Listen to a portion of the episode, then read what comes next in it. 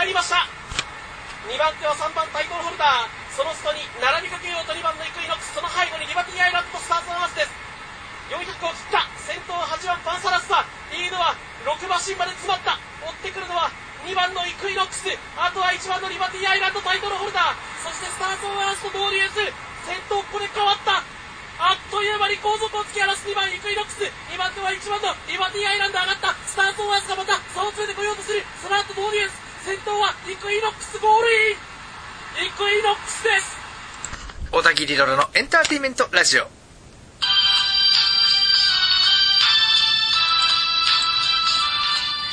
昼間聞いている人はこんにちは。夜聞いている人はこんばんは。小田切ロロです。1週間のご無沙汰皆さんいかがお過ごしでしたか？いやーイクイノックス文句のつけようのない圧勝劇。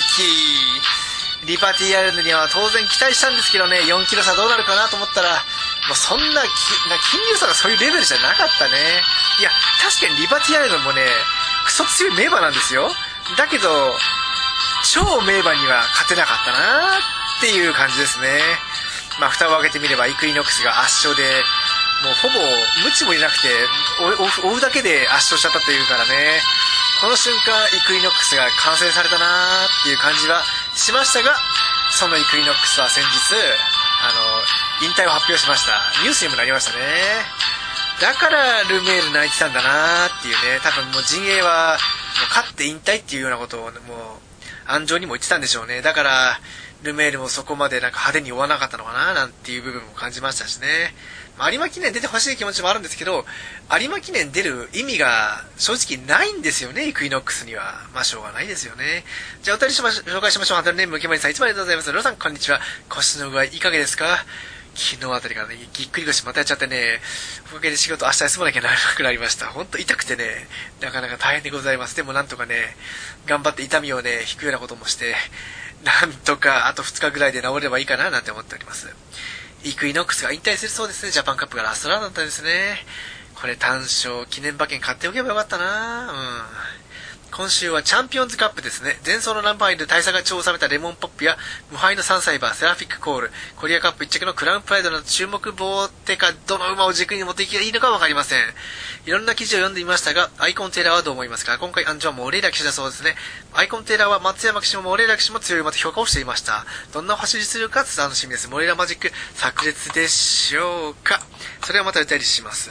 PS、霧島関優勝おめでとうございます来場所は綱取りがかかりますね。今年は誰が優勝するのか、いや、今年は誰が優勝するかわからない1年でしたね。熱海富士は来年必ず優勝できるよ。多分できるはず。知らんけど。いや、でも今年は霧島が優勝してくれてね、来年本当に、この、綱取りかかったら面白いですね。その、霧馬山の頃から、このロロエンタメラジオで応援してたんでね、その応援してた力士が横綱になってくれたら嬉しいことですよね。というわけで、あと数年後に北西方なんかもね、上の方に上がってくれたら嬉しいんですけれども、さて今週は、チャンピオンズカップが中京競馬場で行われます。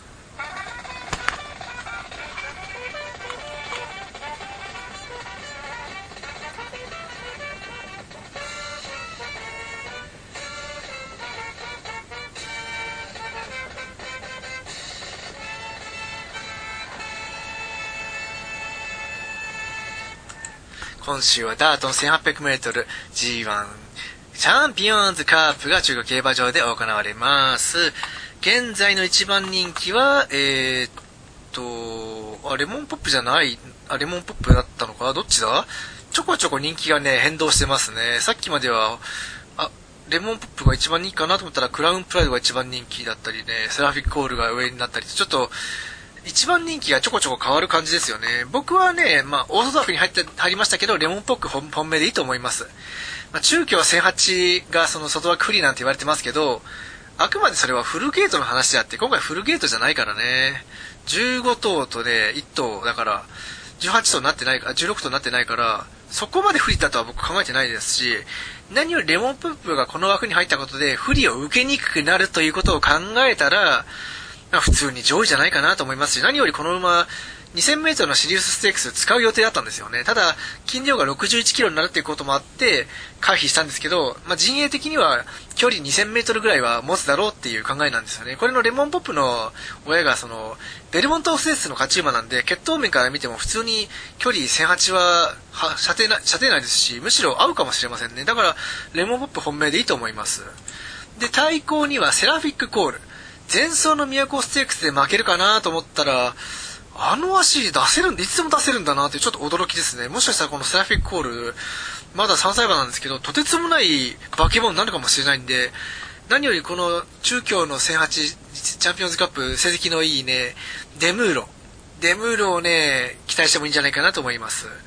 で、あとは、そうですね、どの馬がいいかなってなりましたが、ハギノアレグリアス。まあ、安定性が、安定、すごくね、安定してますからね。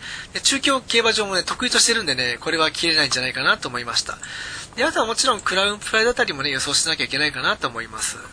で、内年馬なんですけど、テーオーケインズにしました。まあ、正直、テーオーケインズ、前走の競馬見てて、あちょっともうピーク過ぎちゃったなーっていう感じは否めませんでしたね。新興勢力のキングズソードに、まあ1秒近くちぎられちゃったことを見るとね、もうちょっとテーオーケインズは、うん、もうそろそろ終わりかなっていう感じはしますね。まあ、掲示板まであるかもしれませんけど、馬券に絡むのは難しいんじゃないかなと思いました。で、あとはジオグリフ。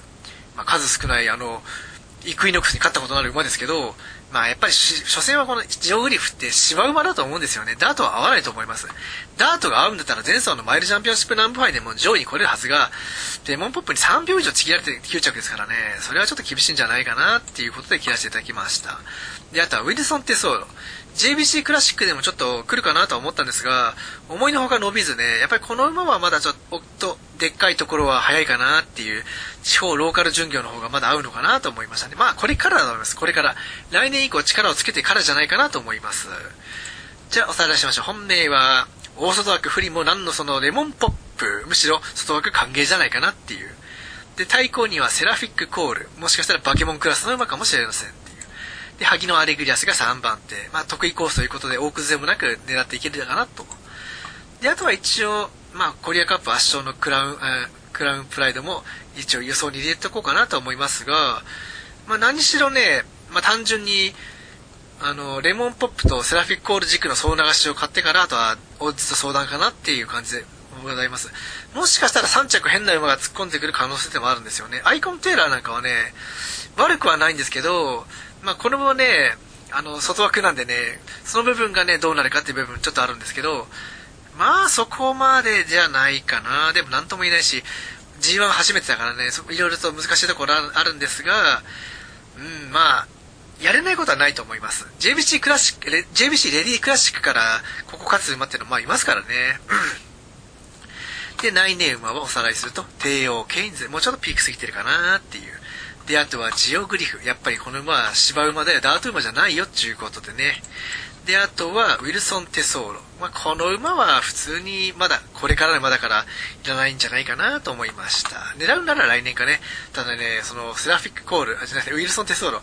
あ乗ってるのがね、原くんなんだよね。俺原くん大好きだからさ、こういう舞台で原くんのね、副賞とか買っとくのもいいかななんてあるんですけどね。まあ、機種買いするのもいいかもしれませんが、ビューイック、ムルザバエフ、そしてルメールとデムーロでモレイラで、外国人騎手がね、たくさんいるんですよね、また今回も。